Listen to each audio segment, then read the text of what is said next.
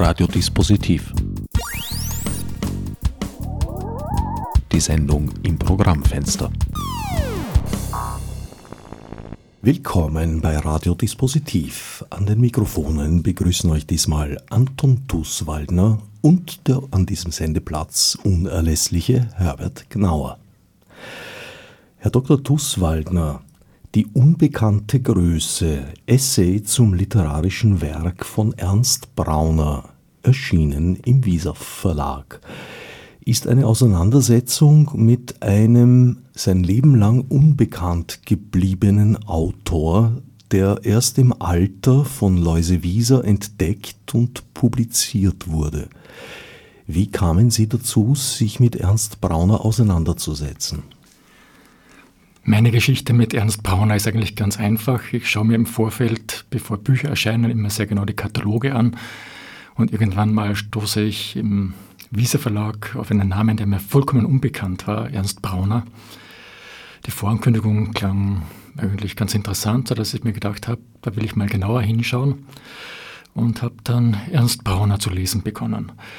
Und war relativ schnell gefangen von ihm, habe dann auch darüber geschrieben und so im Laufe der Zeit wollte ich einfach mehr wissen und nachdem Loise Wieser ein Besessener ist und wenn er mal ein Projekt anfängt, nicht so schnell loslässt, hat er tatsächlich eine Kassette gemacht von 15 Bänden und so nach und nach habe ich mir ein Bild gemacht über einen Autor, der mir kein Begriff war und wenn ich mich umhöre, bis heute eigentlich selbst in literarischen Kreisen und äh, in Kreisen, von denen ich weiß, die beschäftigen sich mit ernsthafter Literatur, ein völlig unbekannter Name. Und das war eigentlich schon Grund genug, dass ich mich umso intensiver damit beschäftige, mit einem Menschen, von dem ich weiß, der meint es ernst mit der Literatur. Und das wirklich Merkwürdige, dass jemand, der ganz ernsthafte Literatur schreibt, nicht unterhalten will, sondern es brennt etwas, es geht ihm um etwas, dass der nicht einmal die Chance hat, zum Geheimtipp zu werden. Dass er völlig ausgeblendet ist aus dieser nicht nur deutschsprachigen Literatur, sondern auch aus der österreichischen Literatur. Und dieser Begriff der unbekannten Größe war für mich einfach so ein, ein Signal, um auf jemanden aufmerksam zu machen. Da ist etwas, äh, womit wir umgehen sollten. Und jemand, der das Zeug hat, äh, uns zu kriegen, aber der bislang die Aufmerksamkeit noch nicht bekommen hat. Wenn ich nicht irre, hat ja Ernst Brauner, abgesehen von seinem Jugendwerk, das durchaus auch erfolgreich war. Also er hat da einige Fernsehspiele geschrieben, soweit ich weiß, und auch schon zwei Romane, die durchaus publiziert wurden und auch Anklang gefunden haben. Aber er hat dann nicht nachgeliefert sozusagen und ist damit für den Literaturbetrieb uninteressant geworden. Fällt man da so völlig aus dem Rahmen, wenn man sich diesen Mechanismen verweigert? Gibt es da gar keine Wege am, am Rand sozusagen? Ja, diese Publikationsgeschichte, die er aufweist, ist natürlich für jemanden, der im Literaturbetrieb realisieren will, tödlich. Der erste Roman ist erschienen 1961. Es war damals ein durchaus renommierter Verlag, so wie auch der zweite Roman im Abstand von 17 Jahren. Da erschien der zweite Roman 1978.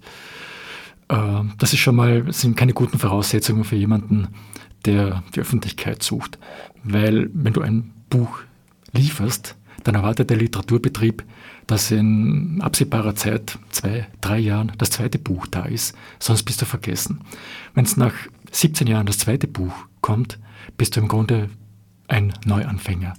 Also du bist vergessen, es kann kein Mensch mehr sagen, was war im ersten Buch eigentlich, wovon handelt es, worum ging es da eigentlich, was, der, was hat der Autor vorher gemacht. Und dann kam bei ihm dazu das dritte Buch, das dann erschienen ist, das erschien dann in den 2000er Jahren, ich glaube 2008. Also die Abstände sind ungeheuer groß, sodass das für eine Kontinuität, äh, wenn man an einem Autor dranbleiben will, absolut unmöglich ist. Das ist eine Geschichte des Literaturbetriebs und das ist etwas, was man dem Literaturbetrieb vorhalten muss, dass es wirklich so simpel strukturiert ist, dass du, wenn du nicht lieferst, durchfällst und dass du nicht neugierig genug bist, dass du jetzt, äh, wenn jemand wieder ähm, nach, das heißt nach Jahrzehnten nachliefert, äh, dass du mal anschaust, was macht er eigentlich. Vor allem mich interessiert der Werkgedanke. Ich bin fasziniert von dem, was ein Werk ausmacht. Weil was passiert auf einer langen Strecke eines Werkes? Die Anfänge und der Schluss, die unterscheiden sich so, dass du nicht glaubst, dass das der gleiche Autor ist. Und darum wäre eigentlich die Aufgabe des Literaturbetriebs, dass man sich ein bisschen genauer umschaut. Und dann kommt im Literaturbetrieb dazu, äh, ist gierig nach neuen Namen und die neuen Namen müssen, müssen möglichst jung sein. Und auch da kann Ernst Brauner nicht mithalten. Also er ist eigentlich jemand dadurch, dass er einen Brotberuf hatte, der ihn vom Schreiben, vom literarischen Schreiben abgehalten hat. Jemand, der diesen Lieferbedingungen, die der Literaturbetrieb dir abfordert, nicht Folge leisten konnte. Und damit äh, ist es wirklich so simpel, damit fiel einfach aus diesem Betrieb raus. Das ist einer der Gründe, warum man sich das erklären kann, warum jemand so gründlich nicht einmal verschwinden, sondern nicht wahrgenommen werden kann. Sie haben es schon angedeutet, Ernst Brauner hat sein gesamtes Berufsleben durchaus professionell geschrieben. Er war Chefredakteur, Herausgeber und Verlagsleiter der Österreich-Ausgaben von einigen deutschen Illustrierten. Zwischen diesen drei Büchern, die Sie jetzt genannt haben, hat er sich nur mit Presse beschäftigt oder sind da auch noch andere Bücher gewesen, die er einfach nicht publizieren wollte? Na, ich äh, muss davon ausgehen, nachdem ich sehe, äh, in welchem Wahnsinnsrhythmus dann diese Bücher erschienen sind bei Visa, dass da einiges schon im Vorfeld geschrieben worden ist. Dass er dann, das weiß ich ziemlich genau, also wenn etwas in Druck geht, dass er das nochmal gründlich überarbeitet hat. Also im Grunde müssen Manuskripte vorgelegen haben, die er dann, bevor sie bei Visa ab 2008 dann im Jahresrhythmus oder noch schneller erschienen sind, die hat er nochmal gründlich durchgesehen, überarbeitet, aber im Grunde war einiges schon im Vorfeld vorhanden. Und dann hat er tatsächlich auch angefangen im, im, im späteren Alter, also da war er schon in den 70er Jahren, einiges äh, neu zu schreiben und äh, sich noch einmal literarisch völlig neu zu vergewissern. Und es ist schon so, dass er bei einigen Büchern versucht hat, nochmal sich neu zu erfinden und ganz neu angefangen hat von vorne. Aber die Bücher, warum auch immer, aus welchen Gründen auch immer, diese Manuskripte dann in der Lade gelegen sind. Ich glaube, er hatte auch nicht die Energie oder den, den Ehrgeiz, dann für diesen wirklich herausfordernden Beruf als Chefredakteur von Österreich-Ausgabe des Stern oder so, äh, dass er sich auch noch um Verlagsangelegenheiten kümmert, Verlagssuche und ein Manuskript ähm, abliefern und nochmal überarbeiten und Lektoratsgespräche. Das ist tatsächlich ein, ein, sehr, sehr aufwendiger Prozess und dem hat er sich auch entzogen, weil die Arbeitszeit dafür nicht vorhanden war. Das heißt, Brauner schrieb lange Zeit und etliche Bücher eigentlich gar nicht für eine Veröffentlichung und mit einem Blick auf ein mögliches Publikum, sondern sozusagen für sich selbst, als eine Art der Auseinandersetzung. Das ist ja auch eine sehr besondere Position. Ja, ich glaube doch, dass er immer gerechnet hat, dass das, was jetzt als Manuskript vorliegt, irgendwann mal ein Buch werden wird. Und äh, so wie ich das äh, einschätze oder von ihm aus Gesprächen hat er schon die Absicht, dass er, wenn mal Zeit sein sollte, sich äh, intensiver dann ums literarische Schreiben und natürlich dann, wenn literarisch, eine, eine literarische Produktion da liegt, auch um Verlagsmöglichkeiten kümmert. Und dann war für ihn Löse Wiese ein Glücksfall, weil er hat sich dann tatsächlich ganz vehement eingesetzt für ihn und Schlag um Schlag dann seine Bücher auf den Markt gebracht. Aber die Idee, dass das irgendwann mal Buch wird, also die hatte er äh, schon.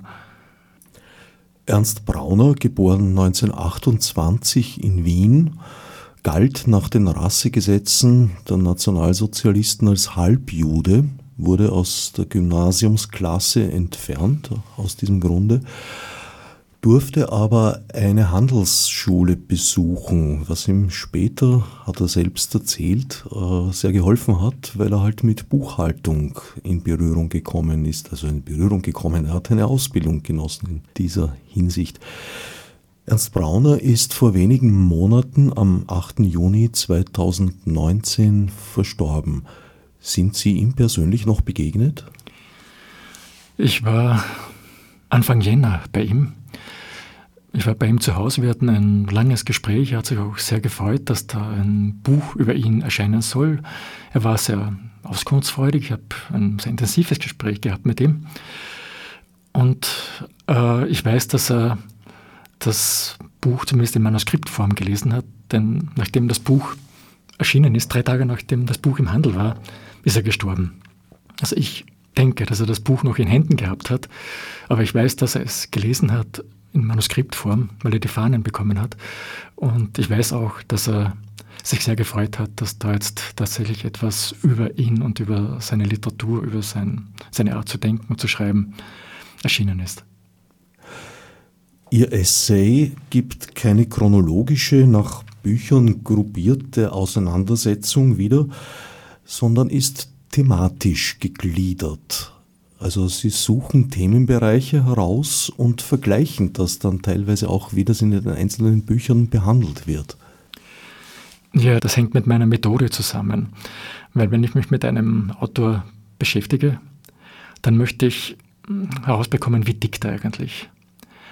Wie geht einer vor? Welche Methoden, welche literarischen äh, Methoden wendet er an? Welche Poetik steckt hinter diesem ganzen literarischen Programm?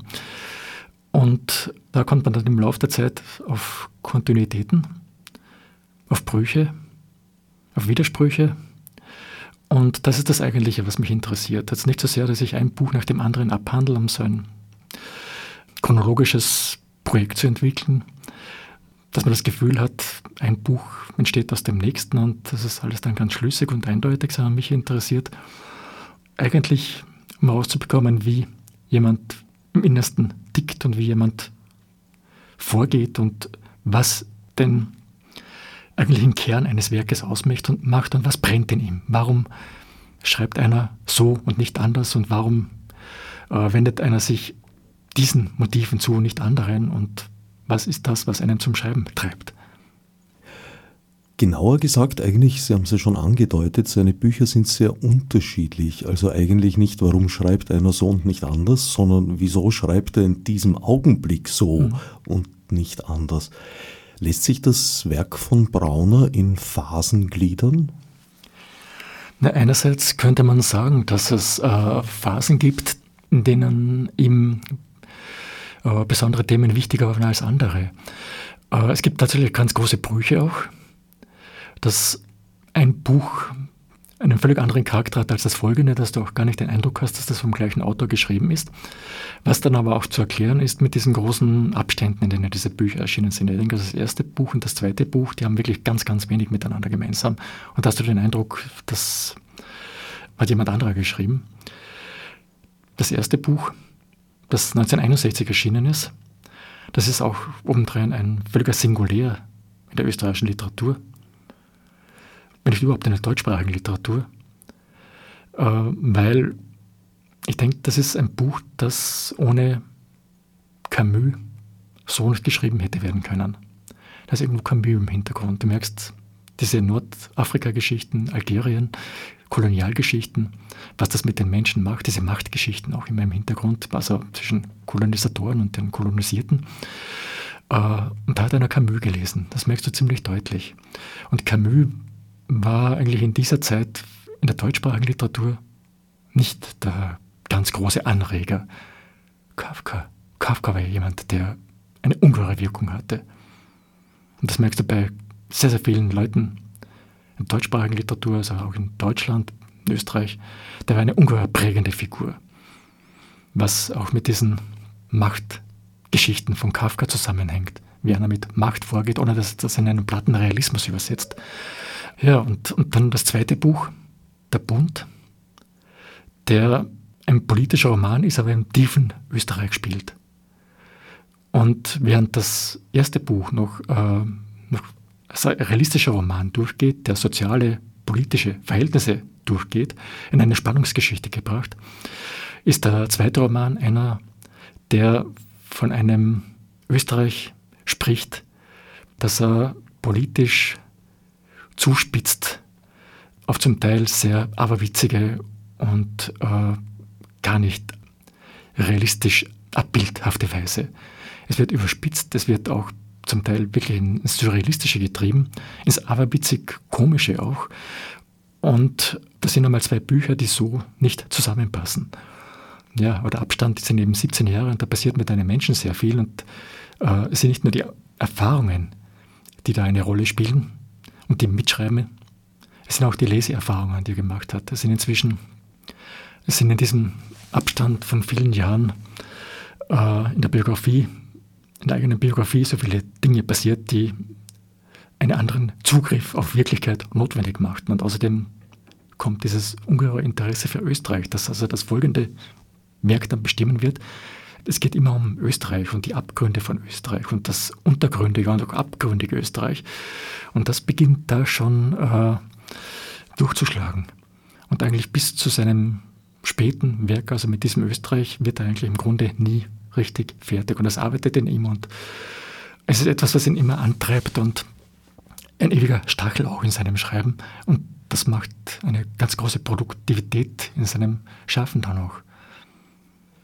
Aber ist es wirklich Österreich, mit dem er sich da auseinandersetzt? Weil ich habe ja den Eindruck, dass er teils verblüffend detailreiche und exakte Beschreibungen zum Beispiel von ländlichen Gesellschaften abgibt, aber eigentlich auch immer darüber hinaus weist. Also das sind sozusagen irgendwo auch, auch, auch bei aller Individualität seiner Hauptfiguren zum Beispiel, äh, es sind auch, äh, sie sind keine Allegorien oder so etwas, äh, aber sie weisen immer über sich selbst hinaus. Es ist immer so ein, so ein Anspruch aufs Allgemeingültige drin, lese ich zumindest so. Sie weisen über sich hinaus, äh, wenn ich mir die Romane anschaue, also sie sind einerseits äh, verwurzelt in topografisch, du kannst das zum Teil ziemlich genau lokalisieren, wo es abspielt, ob das Müllviertel ist, ob das in Wien ist. Äh, und dann kommen aber immer wieder Impulse, die mit diesem Österreich zu tun hat, die aber sofort verfremdet. Wenn jetzt ein Deutscher bin und mit diesen österreichischen Verhältnissen nicht vertraut bin, dann lese ich das nicht als einen Roman, der aus Österreich kommt und mit Österreich zu tun hat. Dann mache ich automatisch das, wovon Sie gesprochen haben. Ich nehme das als einen Roman, der von Verhältnissen spricht, die überall zu tun haben könnte. Ich nehme nur jetzt ein Beispiel aus diesem zweiten Roman aus der Bund, der dieser politische Roman ist. Es gibt so kleine ja, sind nicht mal Kapitel, so kleine Episoden kann man sie nennen, die er so einschiebt, die unmittelbar mit dieser österreichischen Geschichte aus den 60er Jahren zu tun haben. Er geht zum Beispiel ein, Friedensreich Hundertwasser. Friedensreich Hundertwasser macht er sehr früh mit seinem ökologischen Bewusstsein, um auf die äh, Raubbau an der Natur hinzuweisen, produziert einen politischen Skandal, als er sich vor in der Öffentlichkeit, noch dazu vor bei einer politischen Öffentlichkeit auszog. Das war ein Skandal, mit dem man natürlich die ganz große Presse im Ausland auch bekommen hat. Vor der Vizebürgermeisterin Gertrude Fröhlich-Sandner, genau, wenn ich nicht irre. Das war, die stand auch dann umgehend auf und verschwand. Das war alles sehr genau geplant und er bringt diese Szene, aber er verändert die Namen, er verändert äh, die ganze äh, Situation etwas es bekommt damit automatisch einen Anstrich, der nicht mit Österreich zu tun hat, sondern etwas allgemein Übertragbares bekommt. Und solche Szenen gibt es mehrere. Er kommt auf Nietzsche zu sprechen, er kommt auf diese sogenannte Uniferkelei, von der die Krone geschrieben hat. Das waren Bruce und äh, die Wiener Aktionisten, auf die er da anspielt. Ja, das sind alles Szenen, die er unmittelbar aus der, seiner politischen Zeitgeschichte entnimmt, verfremdet und damit einen Charakter verleiht, die universal sind. Ja, also er greift sein Material aus dem eigenen Erleben und dem Alltag, von dem er umgeben ist. Aus dem unmittelbaren Erleben, aus der unmittelbaren Beobachtung, aus der Wahrnehmung und ja, ein Medienmensch, der natürlich sehr genau gezwungen ist, hinzuschauen, was da vorgeht in diesem Österreich. Und solche Szenen greift er einfach auf. Äh, und wir als Österreicher wissen natürlich sofort, aha, das ist jetzt äh, eine Situation, die hat sich in diesem Österreich abgespielt und gleichzeitig wissen wir, wie das angeht, meint er, es hat greift weit über Österreich hinaus. Und vor allem, wenn wir jetzt diesen Roman Der Bund anschauen nochmal, es gibt da eine politische Untergrundbewegung. Und wenn Sie sagen, das greift über Österreich hinaus, dann stimmt das schon insofern, weil diese Untergrundbewegung, die ist überhaupt nicht lokalisierbar, die ist nicht definierbar, was das für eine Untergrundbewegung ist. Du weißt, es geht um einen ganz großen Anschlag es geht um politische Gewalt. Es soll ein Umsturz geplant werden. Einerseits äh, gibt es da Motive, du denkst, Äh, da geht es um diese Anschläge der radikalen Südtiroler, die Masten gesprengt haben und diese Dinge. Gleichzeitig weißt du, es könnte eigentlich auch die Rote Armee-Fraktion sein. Er macht politische Verhältnisse nicht dingfest. Und das war auch, denke ich, ein Kardinalfehler, wenn du jetzt äh, in der Literaturkritik oder im Literaturbetrieb reüssieren willst, dass du das so offen hältst. Das zu einer Zeit 78, da wusste man genau, wie man politisch zu denken hat, wo du hingehörst. Und dann legt einer ein politisches Buch ab, das genau das Gegenteil macht, weil er sich politisch nicht festschreiben lässt, weil er sich offen hält und diese Offenheit bewusst in Kauf nimmt, diese Offenheit in Kauf nimmt, weil er das äh, transponiert haben will in, auf politische Verhältnisse im Allgemeinen. Das können die radikalen Linken sein, das können radikale Rechte sein. Und das ist etwas, was für ihn charakteristisch ist, dass er sich nie so deklariert, um den Leser Vorschriften zu machen, was er von Politik zu halten hätte, das er an der Hand nimmt, um ihn zu führen, durch ein Buch zu führen, um ihn immer politisch äh, vorzuzeigen, was er zu denken hat und was er zu meinen hat, da lässt er ihn allein. Also du musst mit diesen Vorgaben, die er da äh, in Sachen Politik bringt, aus denen musst du selber was machen. Und, und das war zu einer Zeit, wo man eigentlich politisch ganz genau gewusst hat, wo man hingehört. Und das war auch ein Grund, warum zum Beispiel ein, ein Buch wie Der Bund 78 so untergehen musste. Sowohl das erste Buch als das zweite Buch erschienen ja an renommierten Verlage. Das waren Schollnay und Klassen. Und dennoch war es so, dass äh, Ernst Brauner nach dem zweiten Buch keine literarische Figur für die große Öffentlichkeit werden konnte. Es ist eine eigenartige Mischung aus Analyse auf der einen Seite und Rätselhaftigkeit auf der anderen Seite. Er lässt die Dinge gerne in der Schwebe. Man ist aufgefordert, sich sein eigenes Urteil zu bilden. Seine Erzähler stehen meistens am Rande der Geschichte. Sie sind nicht gänzlich außerhalb, sie sind randständig involviert, mit ganz wenigen Ausnahmen. Vielleicht kommen wir auf die ja noch zu sprechen. Ja, die Erzähler, die sind bei ihm in, der, in den allermeisten Fällen äh, Leute, die Zeugen sind, die auch Zeitzeugen sind, die sehr genau wissen, was der Fall ist, aber sie selbst nicht gern instrumentalisieren lassen. Oder wenn sie mittendrin stecken in einer Geschichte, dann das zu einem Zeitpunkt niederschreiben, äh, wenn sie so weit Abstand gewonnen haben, dass sie nicht mehr Partei sind. Also Brauner ist jemand, der in seinem Schreiben schon sehr genau darauf achtet, draußen zu stehen, um sich nicht vereinnahmen zu lassen. Er ist nicht Partei, er ergreift nicht Partei. Er ist jemand, der ein sehr genauer Beobachter ist. Und er ist jemand, der, Sie nennen das als Analyse, er ist jemand, der das Zeug hat, in seiner Literatur Reflexionsarbeit zu betreiben.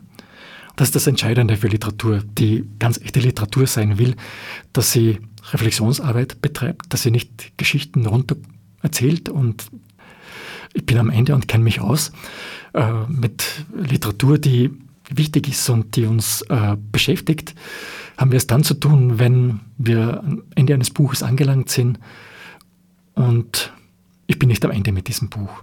Es arbeitet etwas in mir. Es geht etwas weiter und ja, ich muss aus diesen Vorgaben, die mir ein Autor geliefert hat, etwas selbst machen und oh, ob ich jetzt in Einklang bin mit dem, was ein Autor mir vorgibt oder nicht, um das geht es eigentlich nicht, aber ich muss aus den Reflexionsvorgaben dann mein eigenes Ding machen. Und das ist das eigentlich Spannende. Also die Erzählfiguren geben selbst keine Urteile ab, am allerwenigsten moralisierende Urteile. Mhm. Die Handlungen streben sehr oft, praktisch klassisch griechisch, der Katastrophe zu. Am Schluss fehlt allerdings die Katharsis. Die bleibt dem Leser, der Leserin überlassen. Ja, das wäre schon wieder eine moralische Position dann, wenn wir eine Katharsis hätten, weil du dann im Innersten erschüttert bist und nochmal aufgebaut wirst nach diesen ganzen Katastrophen, dass du dann gereinigt aus der ganzen Geschichte hervorgehst.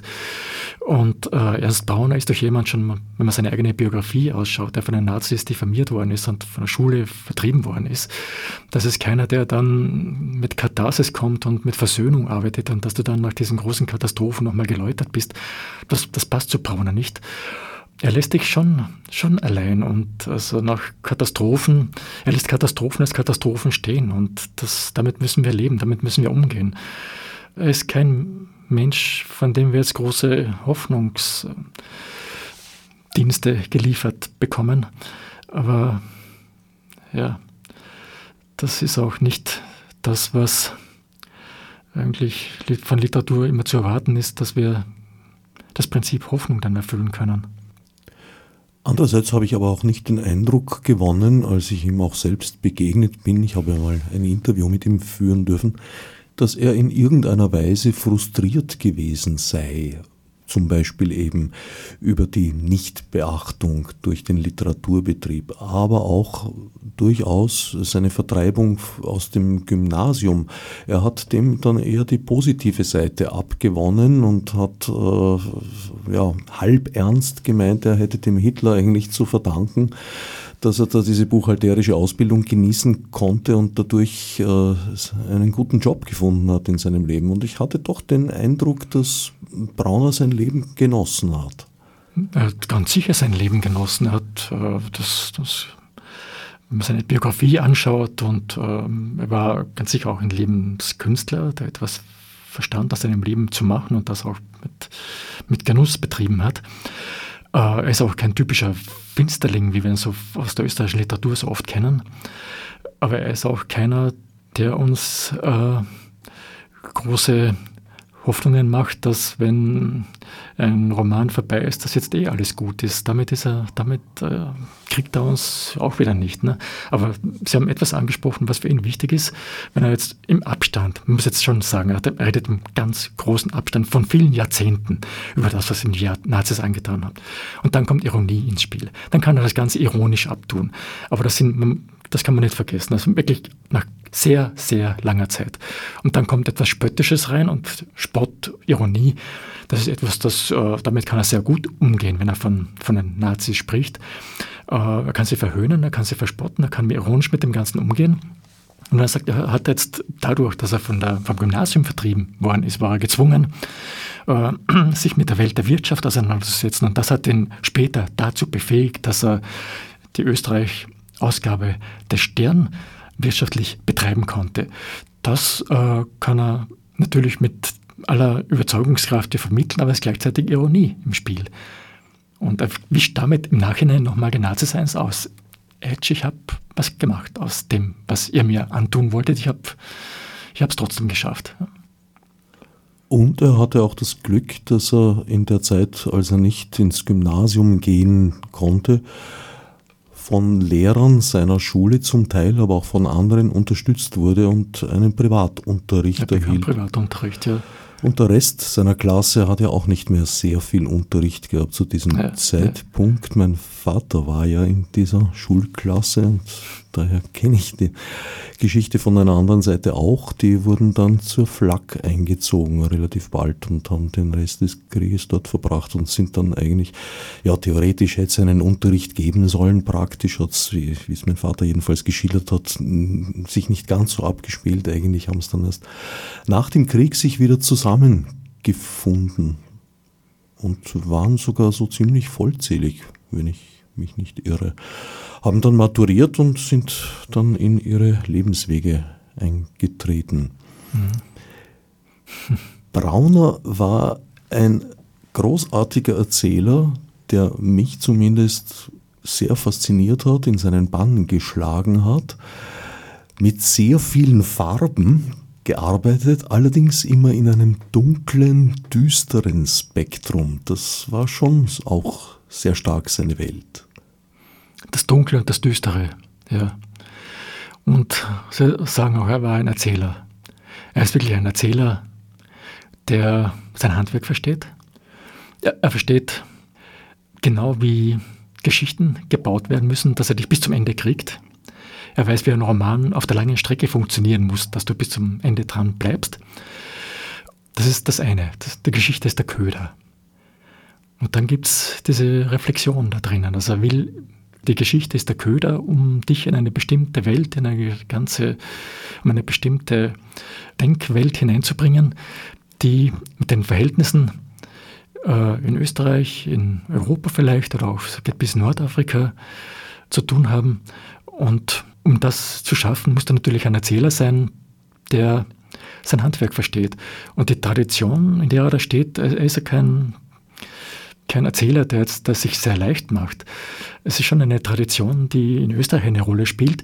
Eine Erzählform, die, ja, wenn man ganz große Namen braucht, kommen wir jetzt zu Broch, der natürlich seine Geschichten erzählt, ein Broch und Geschichten auch, die mit Wucht daherkommen und Erzählungen, die auf einen, oder Romane auch, die auf einen, die auf ein Ende hinauf, hinauslaufen, das dann äh, mit aller Heftigkeit dir eine Welt erzählt, wo es brisant und zugeht und wo es an allen Ecken und Enden brennt. Aber es ist dieses Moment der Reflexion beim Bruch, also diese, diese, diese Essays und bei Brauner funktioniert das äh, Reflexive in, den allermeisten Fällen äh, in Dialogform oder in Form von Texten, die eingeschoben sind, äh, die jemand geschrieben hat, wo es ein Programm eigentlich von jemandem, es kann ein politisches Programm sein oder ein, ein, ein Wirklichkeitsbild äh, entworfen wird, das sehr schräg ist, dass, äh, wenn wir auch bei der Traditionslinien brauchen, es gibt dieses eine, äh, Jonathan Swift zum Beispiel, Jonathan Swift, der für ihn ein, ein ganz großes Vorbild ist, der von seinen aktuellen politischen Verhältnissen ausgehend völlig skurrile, aberwitzige Geschichten, die er erzählt und immer seine unmittelbare Gegenwart meint. Und im Ton des intensivsten Ernstfalls wird der Ernstfall verhandelt. Gleichzeitig ist das Ganze aber so übertrieben ernsthaft, dass du weißt, äh, das ist eine Form von Ironie.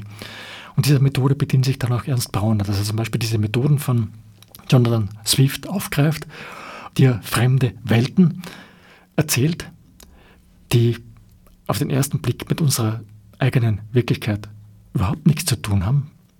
Und gleichzeitig merkst du, äh, er denkt eigentlich unsere eigene politische Wirklichkeit nur weiter.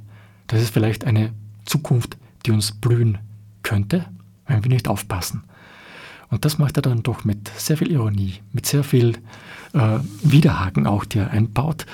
Und es ist schon sehr eigenwillig, wer das angeht und auch das wieder was ein völliger Singulär in der österreichischen Literatur. Sowas haben wir eigentlich nicht. Und das macht es schwer für jemanden, der im Literaturbetrieb äh, eine anerkannte Größe sein will, dass er so völlig abseits ist, weil er mit allem an Trends und an Schulen und an Modellen, die durchgespielt werden in der österreichischen Literatur, nichts zu tun hat. Er macht immer sein ganz eigenes Ding.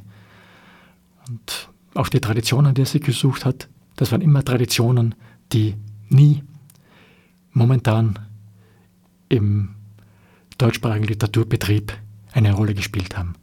Und daraus hat er was gemacht. Also dürfte es doch eine Art Befreiung für ihn gewesen sein, dass er nicht so zielgerichtet auf eine Publikation hingearbeitet hat sondern sie vielleicht ja als Möglichkeit vor sich gesehen haben mag, aber eigentlich doch sehr dem gefolgt ist, was er wirklich selbst tun wollte, ohne auf irgendwelche Moden zum Beispiel Rücksicht nehmen zu müssen.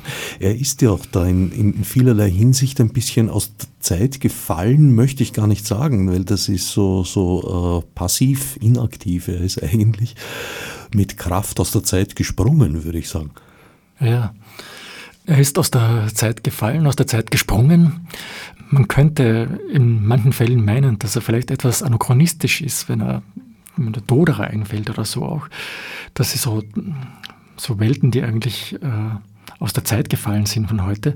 Aber das sind eigentlich alles nur so Spielfelder, mit denen er arbeitet, um äh, rauszukommen aus dem, was uns an unsere unmittelbare Gegenwart bindet. Also es ist ein ganz großer Spieler mit Literatur, mit literarischen Modellen.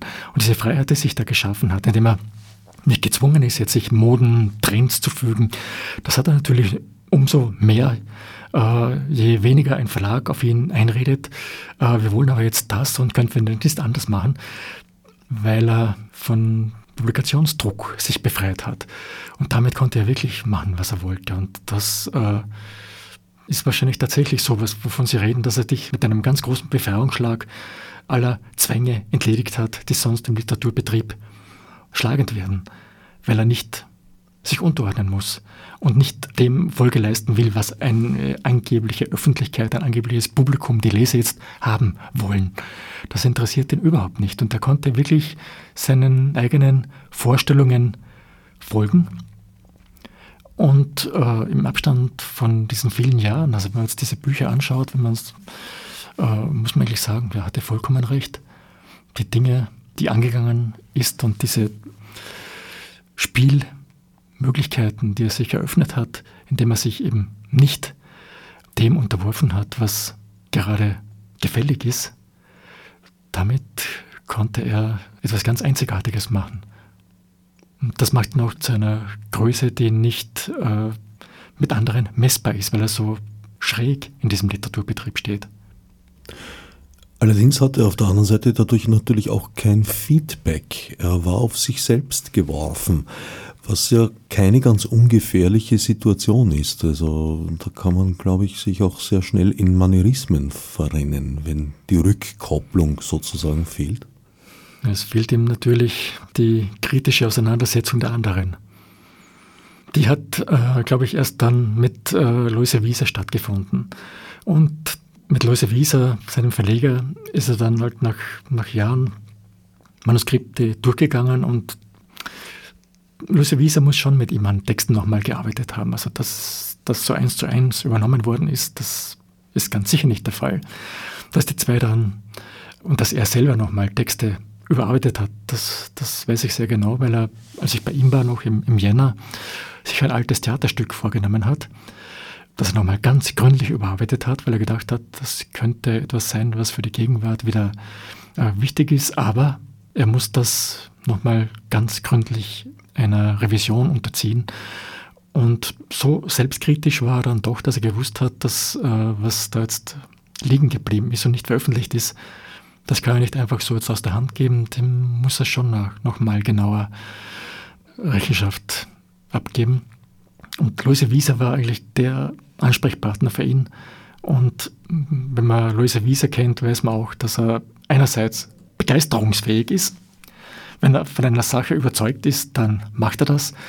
Aber er macht das nicht um jeden Preis. Also die haben Gespräche über Literatur, über Bücher geführt. Und da ist einiges passiert in der Zwischenzeit, bis das dann tatsächlich Buch geworden ist. Selbstkritisch kam mir Brauner allerdings auf jeden Fall vor. Also eine, eine Selbstverliebtheit habe ich bei ihm nicht feststellen können. Das hängt mit seiner Ironie zusammen. Wenn man mit ihm redet oder auch wenn man seine Texte anschaut, es ist eine Ironie in seinen Texten oder auch im eigenen Reden über sich, was natürlich unmöglich macht, dass man alles, was er jetzt sagt oder alles, was er schreibt, eins zu eins nimmt, weil immer dieser doppelte Boden da ist. Und das macht natürlich sowas wie Selbstverliebtheit oder die absolute Überzeugtheit von dem, was ich mache. Das ist, muss so sein und keineswegs anders. Das schließt das aus und er war auch schon bereit, jetzt über eigene Eigene Literatur nochmal kritisch zu reflektieren, äh, war sich schon bewusst, dass alles, was er geschrieben hat, einem kritischen Blick standhalten muss und mit Kritik kann er schon umgehen. Ich habe einmal eine Kritik geschrieben über ihn, wo er nicht so gut abgeschnitten hat. Er hat das gelesen, er hat das, er hat dann geredet mit mir drüber und hat das alles akzeptiert. Das ist alles okay. Wann war das, wenn ich fragen darf? Das war, das war vielleicht vor zehn Jahren. Da habe ich eine größere Rezension geschrieben in der, in der Furche über ein Buch, wo ich gedacht habe, ja, das ist aber jetzt wirklich nicht das, was ich von ihm mir erwarte, weil er mal ein bisschen zu einfach gedacht hat. Und vor allem dieser saloppe Umgang mit Frauen. Das ist ein Thema für ihn, da war mir einer, der zu sehr macho war und der das auch genossen hat. Und das war das eine Buch, das habe ich damals zerlegt, aber das in einem Gesamtwerk ist klar, es gibt Bücher, wo unterschiedliche Qualitäten vorkommen. Welches Buch war das? Das war das Buch Stoltbooks. Ja.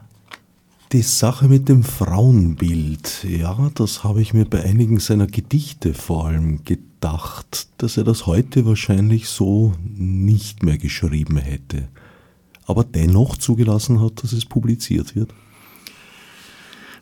Ja, das gehört zu einem Lebenswerk dazu. Dass du irgendwann mal Dinge schreibst, zu denen du später nicht mehr so stehen kannst. Aber es sind auch diese Dinge notwendig, äh, um eine Entwicklung zu machen. Du musst dann über diese Dinge hinwegkommen. Und wenn man jetzt die tilgt aus einem Gesamtwerk, dann mogelt man sich raus. Und das passt gar nicht zu ihm. Er wird sich nicht rausmogeln. Also er steht zu allem, was er gemacht hat und auch zum Liter und auch, er weiß auch, dass literarisch dass es die Qualitätsunterschiede gibt. Aber deswegen sieht er keinen Grund, jetzt äh, das zu verleugnen. Das gehört zu einer Biografie dazu und das gehört zu einem Werk dazu und zu einem Leben sowieso. Ja. Anders ist Entwicklung nicht möglich. Er stilisiert weder sich zum Helden noch seine Hauptfiguren. Sie sind immer sehr beeindruckend, Meistens stehen sie in einem heftigen Konflikt mit ihrer Umwelt, ihrer Umgebung, oft auch ihrer Familie, der sehr oft dann auch in die Katastrophe führt. Sie sind aber keine Vorbilder, sie sind keine Helden und sie sind auch nicht unbedingt durchwegs sympathisch. Brauner entwirft schon deshalb keine Vorbildcharaktere, weil Vorbildcharaktere sehr schnell unter Ideologieverdacht geraten. Er entwirft Charaktere, die eben bewusst nicht genommen werden können, um uns äh, vorzuzeigen, wo es lang geht. Er macht das viel spannendere. Er entwirft Charaktere mit Widersprüchen, die gebrochene Charaktere sind, die ihre Abgründe aufweisen und die aber gleichzeitig auch immer dann wieder Perspektiven entwickeln, wo ich weiß, eigentlich stecken ja jetzt Züge in ihnen, die uns etwas äh, weisen könnten oder die etwas aufweisen in ihnen, da könnte man weitermachen. Die könnten uns etwas in der Gesellschaft äh, vorzeigen, was nur Charaktere können, die nicht in der Spur sind und die nicht konform laufen mit dem, was in der Gesellschaft der Fall ist. Die mit ihrem Anderssein, in ihrer Abweichung uns etwas aufzeigen, was eigentlich schief läuft mit all denen, die nach Plan funktionieren. Und diese gebrochenen Charaktere, die haben es ihm angetan, ja. Seine Hauptfiguren sind durchwegs männlich, haben aber sehr oft sehr starke Frauenbeziehungen. Ich habe den Eindruck, dass eigentlich die stärkeren Figuren die Frauenfiguren sind. Die Männer sind die, die sehr leicht wegschwimmen, die sich verrennen, die, wenn sie mit etwas nicht konform gehen, radikal sind. Die machen Schluss, die ziehen einen Schlussstrich, die neigen zur Gewalt, die werden ausfällig. Äh, Frauen sind die rationaleren Wesen. Frauen sind die, die überlegter vorgehen, die in ihrem Abweichen geplanter, äh, überlegter vorgehen und die nie voreilig reagieren würden. Männerfiguren bei Brauner, die neigen dazu, spontan sich in etwas reinzustürzen, um katastrophal zu scheitern. Das würden Frauenfiguren bei Brauner nicht machen.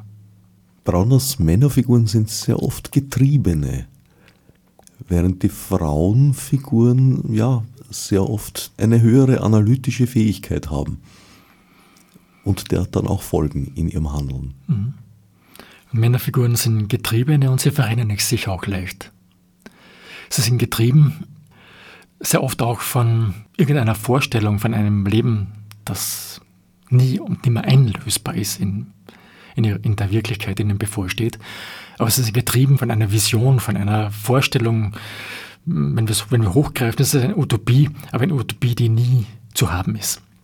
Und sie stürzen sich dann rein und meistens geht das dann nicht gut aus für sie, was umso schlimmer ist, weil das nie nur individuelle Katastrophen ergibt, sondern sie reißen Leute in ihrem Umfeld mit sich. Und das macht das Ganze dann schon um einiges brisanter. Wenn sie nicht Frauen haben im Hintergrund, die dagegen arbeiten und auf die sie hören. Also das muss man den Männergestalten bei Brauner zugestehen. Sie trauen Frauen einiges zu. Sie hören auf Frauen. Sie sind Ratgeber, auf die sie achten und die sie nie nur als Schutzbedürftige oder als Beiwerk betrachten. Sie sind immer auf Augenhöhe, wenn nicht gar überlegen. Haben Sie ein Lieblingsbuch im Werk Brauners? Wenn ich mir jetzt ein Lieblingsbuch von Brauner vornehmen sollte, ich glaube, es wäre der Roman Der Bund. Und zwar deshalb, weil mir imponiert, wie einer mit einem politischen Stoff umgeht, ohne dass er sich politisch dingfest machen lässt. Und wenn ich jetzt äh, sagen sollte, ich sollte ein Buch nennen, das als Einstiegsdroge für Leser funktionieren sollte, ich würde die Parallelwelten nennen, weil da auf kleinerem Raum eigentlich so viel von dem drinnen steckt, was im Gesamtwerk von Brauner vorhanden ist, dass, äh, wenn du dieses eine Buch gelesen hast, du wahrscheinlich mehr wissen willst von diesem Menschen, der das geschrieben hat. Ich habe bislang drei Lieblingsbücher bei ihm entdeckt. Zuvorderst das Buch, das in dieser ganzen Reihe von aus der Reihe fallenden Büchern am meisten noch einmal ganz besonders aus der Reihe fällt, weil sich der Brauner das einzige Mal eigentlich äh, sehr angreifbar macht und, und erlebbar wird selber als Person auch. Das sind die Mühlfels, in denen er seine eigene Familiengeschichte auch sehr kritisch durchleuchtet und ohne eindeutiges Ergebnis. Ohne eindeutiges Ergebnis und äh, vor allem, wir haben wieder diese Ironie jetzt, die Brauner auszeichnet, weil er immer weiß, also diese Familiengeschichte, die er jetzt erzählt, die ist so, wie er sie niederschreibt, eine Fiktion. Weil die aus derartig vielen Mythen besteht, aus Erzählungen, aus Familienerzählungen, die sich im Laufe der Zeit derartig gewandelt haben, dass er weiß, das hat nie und nimmer mit dem zu tun, was sich, der, was sich tatsächlich ereignet hat, aber es hat damit zu tun, was eine Familie geprägt hat. Weil diese Familienbilder, die in diesen Familiengeschichten entwickelt werden, den Zusammenhalt einer ganzen Familie bilden. Das ist der Hintergrund von Ahnen, Urahnen, da geht er sehr weit zurück, dann sogar bis Napoleon-Zeit. Aber es sind diese Geschichten dann, die einen Selbstständigkeitscharakter entwickeln. Im Grunde das allermeiste wahrscheinlich Fiktion und das schreibt er auch so. Natürlich ist das alles erfunden und das ist äh, wahrscheinlich jetzt durch so viele äh, Sprachrohre gegangen, dass das mit dem Ursprung überhaupt nichts mehr zu tun hat. Aber es ist derartig prägend für das, was unsere Familie ausmacht, weil, wir, weil alle davon reden und alle davon seit Kindheit eigentlich äh, geprägt sind. Ja. Und das macht das Buch schon auch wieder zu etwas Besonderem, weil er einen ganz konkreten Fall der eigenen Familie nacherzählt, wie eine Familiengeschichte nicht nur das ausmacht, was sich ereignet hat, sondern auch das ausmacht, was sich an Mythen angesammelt hat. Und das prägt dann das, was unser Denken und unser Fühlen unseren Zusammenhalt ausmacht. Die Wirkmacht der Fiktion gewisserweise. Mein zweites Lieblingsbuch ist O Böhmerwald. Aus ganz, ganz anderen Gründen ist er auch ein ganz, ganz anderes Buch. Und das dritte ist Die wundersame Päpstin. Ein Buch, das äh, ja von einer bösen Ironie gekennzeichnet ist Da geht es um theologische Denkspiele auf der einen Seite und um machiavellistische Intrigen und Rankün auf der anderen Seite. Am Ende steht eine machtpolitische Aufteilung der Welt zwischen Islam und Christentum. So ist das. Ja. Aber wir befinden uns mit diesem Buch in einer Zukunft, in einer ungenannten Zukunft, die aber wahrscheinlich gar nicht so weit weg ist von unserer unmittelbaren Gegenwart. Ist eine Zukunft, in der eine Päpstin das Sagen hat. Wobei die ganz große Ironie in dem Buch die ist, dass die Päpstin eigentlich ein Mann ist, aber ein Mann, der sich unter diesem Genderdruck hat verkleiden müssen, dass er überhaupt eine Chance hat, studieren zu dürfen. Und so schafft er dann als Frau den Aufstieg in der Hierarchie und wird als Mann eine Päpstin. Und das ist eigentlich so wunderbar ironisch und quer gedacht, dass das wirklich gut denkbar ist, dass das ein Lieblingsbuch für jemanden ist. Ja. Und auch wenn er das dann weiterdenkt, also mit dem Islam, es hat so viel Spielerisches und gleichzeitig Brisantes, weil unsere Gegenwart so tief drinsteckt in diesem ganzen Buch, aber mit so viel Witz und Ironie, dass das schon auch wieder ganz was Besonderes ist in seinem Werk. Aber es fällt ein bisschen raus, dieses eine Buch.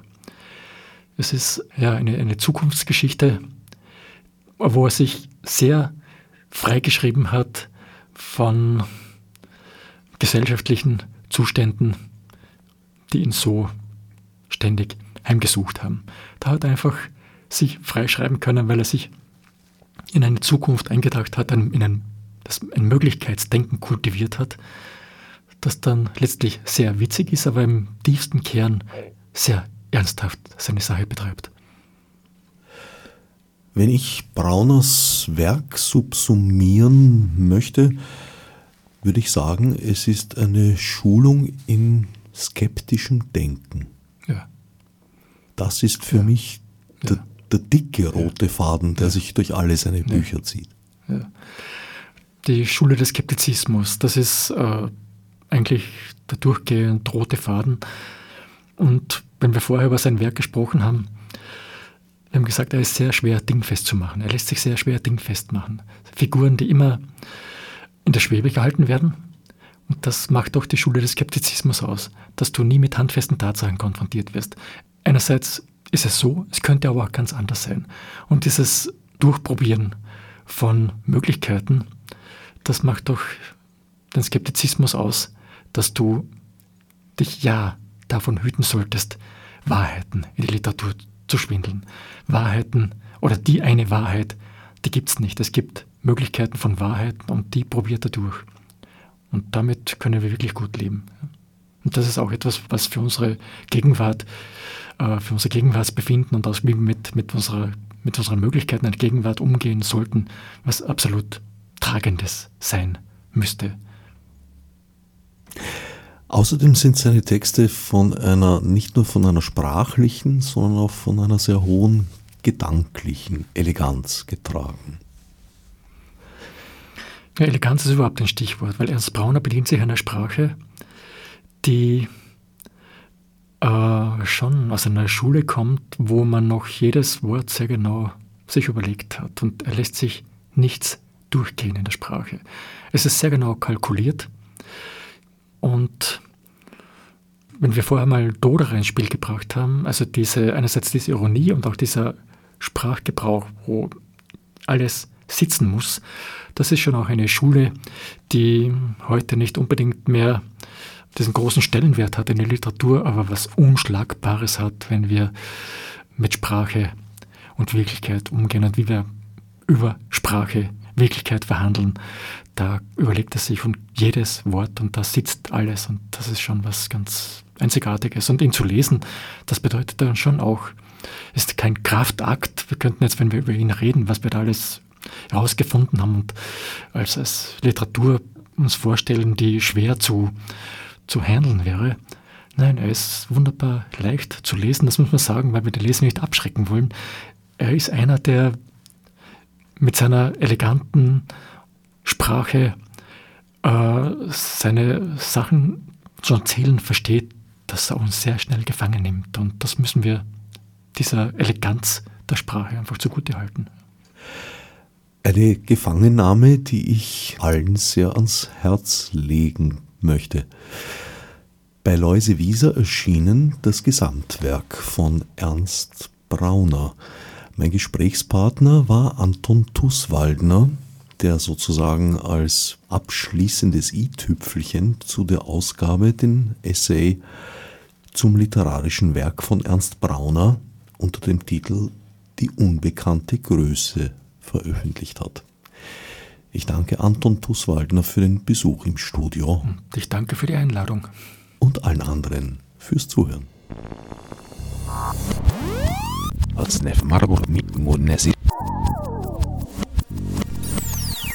Fichte subsidiar